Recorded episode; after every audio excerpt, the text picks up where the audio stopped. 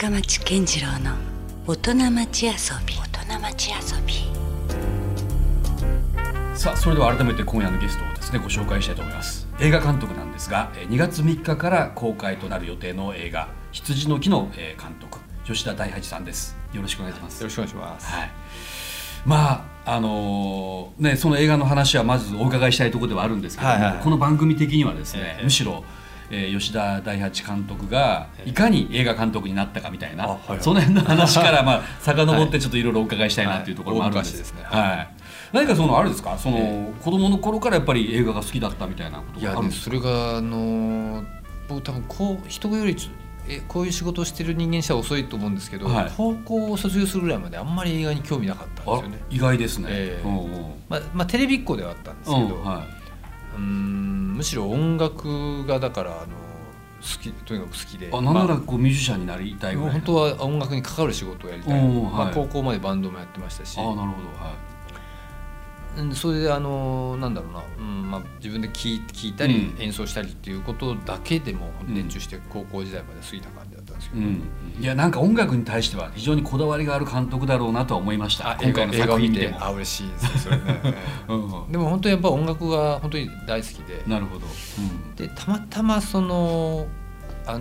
校卒業してから、なんだろうな、自分が好きなミュージシャンが出てる映画があるっていう、なんか雑誌で読んで、なんかどんな映画か分からないまま見に行ったんですよね、でその時にその映画がバクレスト市っていう、これ来ましたね。福岡にも非常にこう関係性のある、そうなんです。別にこれ福岡向けで選んだ話題じゃなくて、本当にそうなんですけど、東京で見たんですよね、東京上京して、鹿児島だったんです僕は。鹿児島に高校まで鹿児島にいて上京して、そのバクレスト市っていうのが新宿である、そこにロッカーズとかルースターズとか、スターリンとか、その時好きだったミュージシャンが総出演しているっていう、どんな映画かなと思って見に行ったら、その時に初めて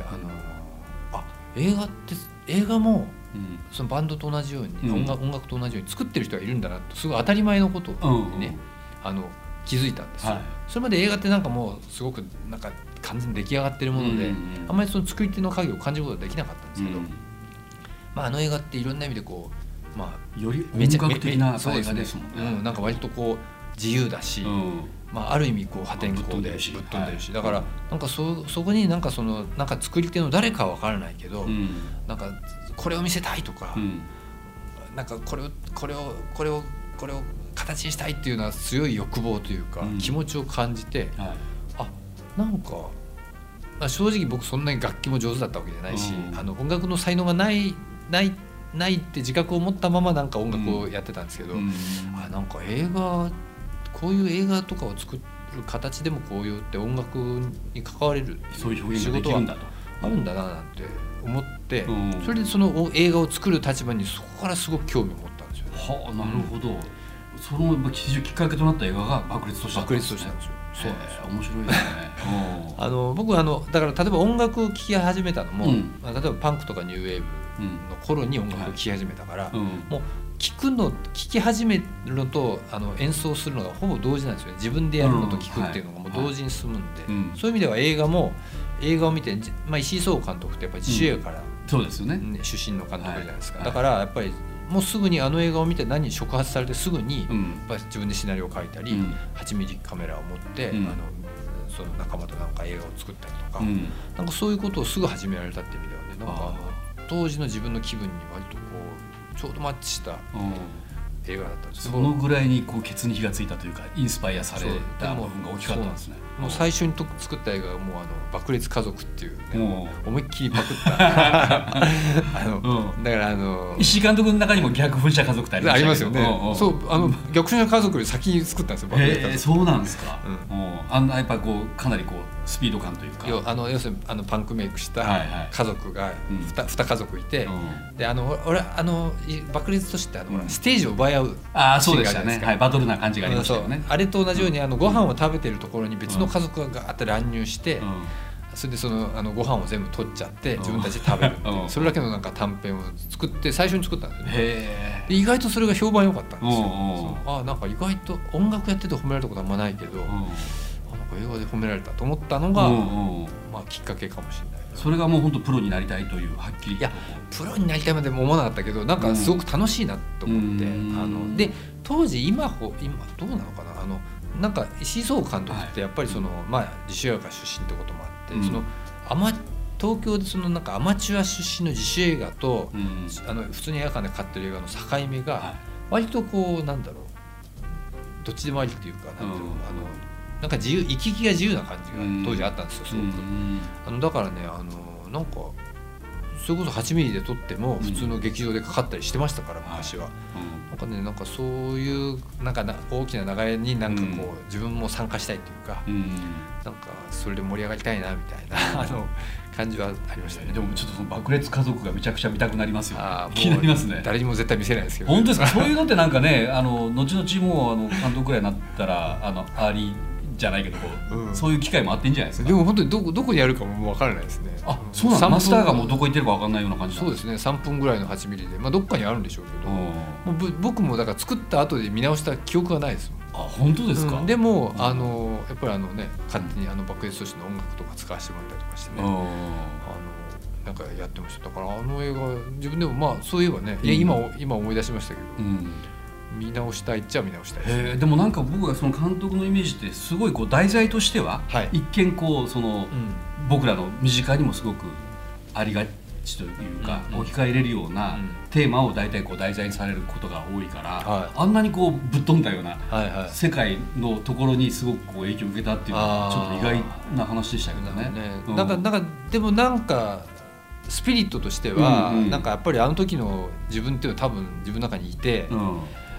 なんかそれ何をやるにしてもね、うん、どっかでなんかそういうのをでもそっかなんか分かる気もしますね。分かります。日常の中に潜む狂気性じゃないけど、うん、なんか、うん、そういうなんかちょっとねやばいぞというような色がちょっと出ますね。確かに本当爆裂としての世界に身を置くほどねスタミナがないんで、うん、もう状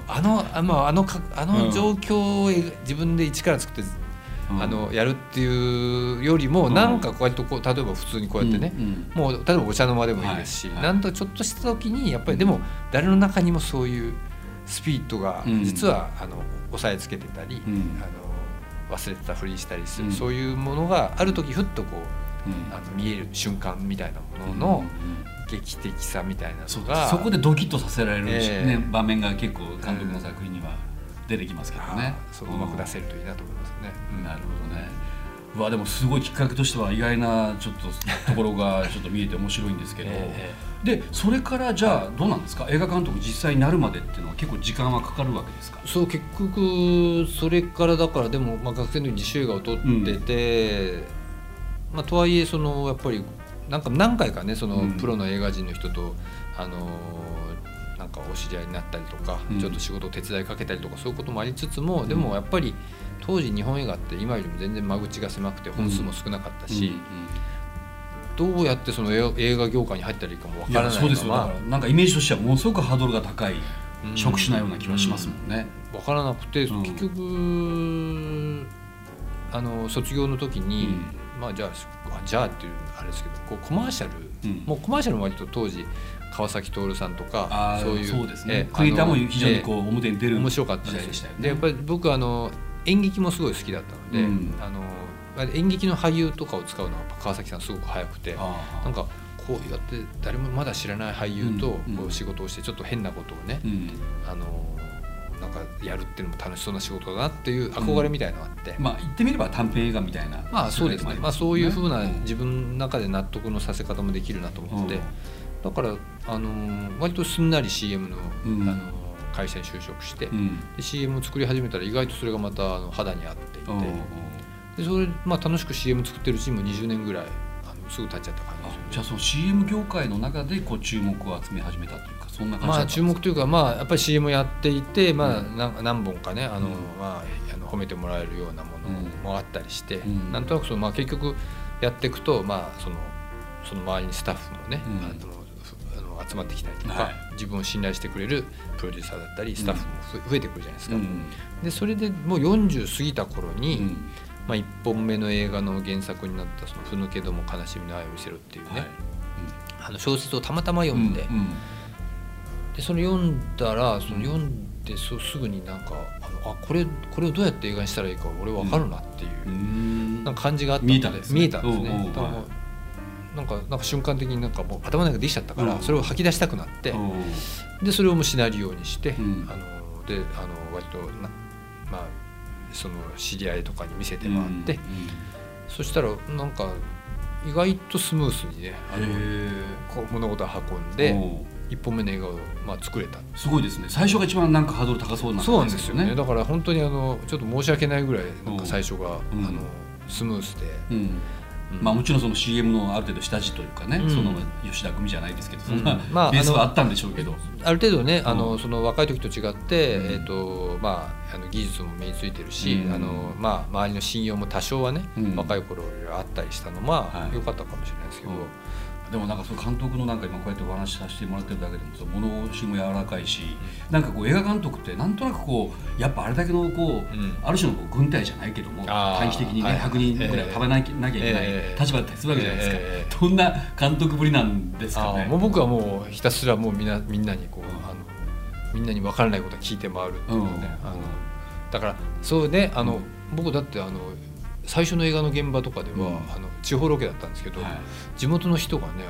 監督誰って僕に聞いてきましたから、ね、僕は多分現場のなんかなんかスタッフの一人と思われたんで、ちょっと監督誰とかってでも適当にあの人じゃないとかって教えたりしてて、だから多分その現場の空気の中でも実は分かりにくいというか。なんか監督らしい、なんかポジションの人っているじゃないですか。多分ね、僕も人の現場あんまり見たことないんで分かんないですけど、まあ、いわゆるイメージのなんかこうなんていうんですかね、ちょっと絶対的な存在っていう重みはね、僕ないと思うんです。ないと思います。まあ、座ってないんであんまり。あ、そうなんです。座ってたら本当に具合のある人って思われそうだから、なんか立っててフラフラしてて、逆に座っててくださいって言われることが多いですね。もう椅子を持ってこられて座ってくださいって言われるけど、なんか座るのもなっていう、なんかなんか落ち着かない感じかもしれない。だから、今でも思いますもん。写真で例えば、こう自分で写ってスタッフと一緒に写ってるじゃないですか、監督には見えないよな普通に思いますよ。そういった意味でもちょっと特殊なというか、でもそれ、昔はねちょっと、まあ、監督になり始めの頃は、もうちょっと監督らしくどうせだったら見えた方がいいのかなとか、ある種演じなきゃいけないところもあったりするだろうしですね。でももう最近はもうそんな付け焼き場でね、監督ぶった見え方とかね話し方とかそんな身につくもんじゃないし、割とこう正直に話せば、俺は本当に今何やってるか自分が分からないんだけどっていうような言い方をすれば、今こうした方がいいよって教えてくれる人もいるし、なんかねまあ、自然体というか自分的なものがもできるでしょう、その方がまあ無理がないからいいかなって思うようになりました。でももう今となってはね、これだけの本数も重ねているらっしゃるわけですし、もうだいぶ自覚としてはできたんじゃないですか。こう自分は映画監督なんで。でもやっぱり映画撮ってない時は映画監督じゃないですからねこうやって今ねこうやって、なんかね、こう立派な場所でこうやってマイクの前で話させてもらうと、今俺は映画監督として話をしてるって気がしますけど、ほとんどの時間そうじゃないわけじゃないですか。普段は何者という意識なんですか。普段は本当になんだろうな、本当にただのサッカー好きのおじさんみたいななんかなんだろうな、でも本当にでも映画監督って誰もそうだと思いますけど、映画を撮ってたりとか、映画について語ったりとかしてる時間以外は、本当に何もしてない人ですよね。本当ですか。その辺の謎な部分はちょっと来週に持ち越して、ちょっと深掘りしたいところではあるんですけども、まあでもですね、とはいえこうもうあと1ヶ月に迫ってきましたけど、羊の木がね、いよいよ公開ということなんですけども、今回の作品はまたこれはどうなんでしょう。吉田監督らしい作品なのか、なかなかちょっとこうゾクッとする作品でもありますよね。ああ、そうですか。そうですね。なんか、はっきりこうサスペンスっていうジャンルの映画をね作ったことなかったので、自分なりにこう、サスペンスというか、それにちょっと挑戦してみる、いいチャンスだなと思ったんですよね。なんか、これ大体のこうあらすじとしては、ある寂れた、かつて栄えた港町、まあ、地方自治体ですね、魚深市っていう市なんですけど、そこに、元受刑者、刑務所から早めに仮釈放された元受刑者たちがまとめて6人移住してくるっていうところから話が始まるんですよ。しかも全員殺人犯ということですよね。全員元殺人犯で、その人たちを迎え入れる市役所職員がその月末っていう役で、それが錦戸君が演じてるんですけど、まあなんていうんですかね、そのある国家プロジェクトとして、刑務所は経費がかかる、で、この町には過疎で人が減っていると、なんかそういうお互いのニーズがマッチしたところですごく、ある乱暴な社会的実験、でもありそうな話ではありますよね。架空なんだけど、妙にリアリティがあるんですよ。だから本当にもうどっかで密かに進んでてもおかしくないぐらいのリアリティがあって、こういうことあってるんじゃないかなって思うような話ですよ。だからね、すごくそこに魅力を感じて、だからまずそこでそういう人たちが移住してきたことで、その既にあった人間関係にどういう影響があって、みんながどういうふうにそれを人間関係が変わっていったり、お互いを信じたり疑い始めたり、そういうふうになんか人間同士のドラマもまたどんどん濃く展開されていくんですけど、だから割と僕欲張りなので、そのサスペンスの部分とその人間ドラマの部分が両方こうできる題材だなと。確かにそんな感じでしたね。これ原作が山上達彦さん、ちょっと驚きですよね。五十嵐幹雄さんというね、僕ら世代の漫画好きからしたらもうガキデカです。そうです。ガキデカとボノボノですからね。本当ですね。もう神様みたいな2人がね、なんか一緒にやってるってちょっとこう信じられない顔合わせの原作。漫画家同士がタッグを組んで作った作品なんですよね。漫画もものすごいパワフルなんですけど、だから映画もそのパワーに負けないように、映画独自のやり方で。これもパッと見えたんですか、原作と出会った時に。いや、これはね、面白いなと思って、逆にチャレンジしがいのある高さの山だなと思ったんですけど、出会うことは間違いない原作ですよね。これ登れるかどうか分かんないなと思ったんです、正直。これは難しいな。全くそのふぬけの時とは違って、完成形が見えたってことはなくて、むしろ途方に暮れている時間は長かったんですけど。そうなんですね。ただ、せっかくこれだけのこう登りがいのある山がね、自分の前にこう自分がなんか自分が登るチャンスが与えられたってことで、僕がやらなかった誰かにやられて、それがこう面白かったらすごくやっぱ悔しいじゃないですか。だからもうそれだけの理由でなんか登り始めた。いや、でもこれ吉田監督以外手をつけない可能性もありますけどね。そうですかね。いや、面白い題材だとは思いますけどね。なかなかでもこれを映像化しようという、人が果たしてどれだけいたんだろうっていう。だからやっぱりたまにこう映画化したっていうと、やっぱりこう原作が好きな人からね、原作を読んでるわけですよ。原作を映画化するんだって、で楽しみだねってこう言われると、それはなんか生半可なものじゃもう許さないからなっていうようなプレッシャーとして、プレッシャーになるわけですよね。それぐらいやっぱりすごいなんだろう、パワフルな原作なので。なんだろうな、やっぱり2人ね、山上さんと五十嵐さんのファンってすごくやっぱり多いし、やっぱり思いも強いので、新作好きにはね、だからそこに応えたいっていう、逆にそこ応えなきゃいけないっていうプレッシャーをね、プラスに変えて作ったつもりなんですけど。でもキャスティングは今回も絶妙というか。そうですね、それぞれやっぱもう6人の個性もそうだし、それを迎え入れる錦戸さんのなんだろう、こう全然派手さないですもんね。そうですね。だからジャニーズと言いながらこうね、どんだけこうそういうこうきらびやかなあれかなと思いきや、もう全然もう本当至ってシンプルで、そうなんですよ。普通のお役所のお仕事をするという普通なのに、なんかこう攻められれば攻めるほどこうなんか妙な色気が出てくるというか、困ったり悩んだり傷ついたり、あるいはちょっとだけ喜んだりって、もうその一つ一つがどんどんこうなんだろう、目が離せなくなってくる感じがね、あって、それが本当になんだろう、稀有な才能だなと思って。いや、だから抑えた演技がなんかすごく、逆にすごくリアリティというか、不思議ななんかね、演技してる感じとしても見てないですもん、見る側としては。あ、そうかそうか。そのぐらいなんか自然なんですよ。だから余計こうなんかね、そのリアリティがどんどん増してくるという。やっぱりそれ周囲こう新しく移住してきた6人の顔ぶれがやっぱすごい。いや、すごいし、やっぱ特殊な環境ではあるんだけど。だからそのなんか6者6様のね、もう攻めに対してもう全く全部違った形で受け身を取るっていうね、そのやっぱりなんだろう、センスだったり、なんなんだろうな、やっぱちょっとすごいものを感じました ね、うん、その辺がまたちょっと不思議な、やっぱりこうやっぱ山上さんの漫画も五十嵐さんの漫画も、うん、すごくひどいことなのにすごく面白かったですなんかね、ちょっと描き方が、ねうん、普通じゃないですか。やっぱりあれに影響を受けてんだなってやっぱり、うん、作りながら思いましたね、うん、それはこの羊の木って原作だけじゃなくてやっぱりガキデカだって、うん、結構絵自体はグロかったりするじゃないですか。いやもう僕はかなり影響を受けてますね、うん、考えてみたら受けるじゃないですかですね。だから単にこうなんか、まあ、みんなが安心して笑えるっていうんじゃなくて、うんうん、笑いながらなんかすごく、うん、なんか際どいものに触れてるなっていうぐさっとこう、うん、来てるようなね子供ながらの感覚、うんうん、あれにやっぱり影響を受けてないことはありえないんで。そうか、だから不思議な世界観はその原作にもやっぱ当然あるわけですね。僕はちょっと原作はね、はいはいはいはい、見てないんであれなったんですけど、うんうん、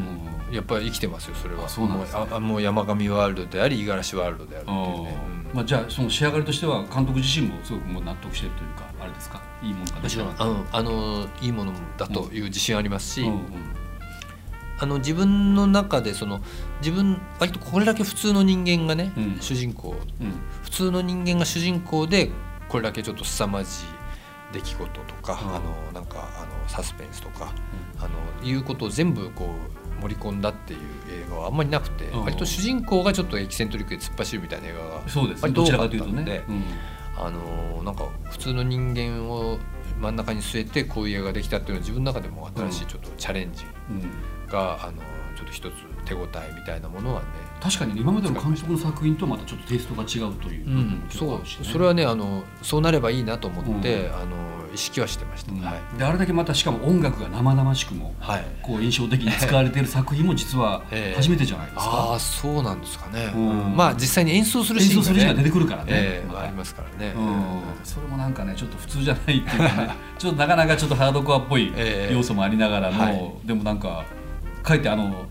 生演奏っていう感じがね、うんはい、すごく響いてきますもんね、はい、ありがとうございますいやなかなかちょっとこれはねだからなんていうどういう風なこう紹介の仕方がいいのかって僕もわからないっていうかね、うんうん、どっかの切り口でも、まあ、サスペンスで見る映画かもしれないし、はい、もしかしたらもう普通にこうヒューマンドラマとして、ねうんうん、見れる作品とも言えるし、うんはい、あるいはなんかちょっと自分の中にもそういう部分っていうのがね意外とそうですね、ねうん、それは重なる部分があるなっていうかやっぱり自分ごとにね、うん、見てる人にとってどっかで感じてほしいし、うん、完全なまあ、ファンタジーだったり、うん、それはことではないさっきも言ったけど、うん、この設定にある、うん、本当にもういつもう実は知らないで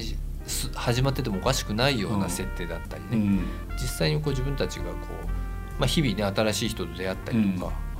こうやってね、お話したりしても、はいうんまあ、相手が誰だか分からないけど信用した上でこう始めますけどね、うん、でもその怖さだったり、うん、でもその怖さを乗り換えたところにあるまあ楽しさだったりとか、うん、なんかすごく一言で面白いですとか一言で泣けますとかそういうことでは単純なものではないですね、うん、じゃなくて、うんうん、なんかもっとこう普段僕らが本当だったら感じてるはずの、うんうん、なんか答えがはっきりしないこう、うん、楽しみ方というか、うんうん、なんかそういうものに近い映画になればいいなっていうのはね思いますね、うん、いや、まあ、まさにそういうなんか作品じゃないかなっていう気がしますね、うんうん、なんかそういった意味ではなんか、うん、あまり構えずにというかねそうですね、うん、普通に見てもらって、うん、でなんかやっぱあまりネタバレにするといけないんであれですけども、はいはい、まあ殺人犯が例えば身近なところにもしいたとしたらね、はい、自分だったらどう対応できるんだろうかとかっていうのもなんか少しこうそこでこうね感じるきっかけにもなるかもしれないし僕もそのことを一生懸命考えながら、うん、本当にこういうことを言うかなとかね、うん、自分が友達知り合った人が実はそうだって例えば分かった時に、うん、それまでと同じような態度を取れるか、ね、でもそこでどっか怖い部分がある怖いけど多分でも格好つけて、うんここは我慢したふりをするとか、ねそうね、そういうことを一個一個考えるのは、うん、自分にとってもなんかリアリティがあるし、うん、もっと言えば楽しいことですよね想像するってことだから、うんねうん、だからなんかまあ、観客の皆さんにもね、うん、それをぜひそういうに近づいてあんま怖がらないで近づいてきてほしいなとは思います ねそうだと思います、うんうんもうあれじゃないですかいよいよこう公開迫ってきてるんですけども、はいまあ、でも実際はもう監督の中ではどうですか、うん、もうあとはもう送り出してるわけですから、でもですねこうやってこう、うん、映画について話をちょっとするじゃないですか、はい、フィードバックしますね。そうですね、します。もうそこも含めて自分の、ね、映画作り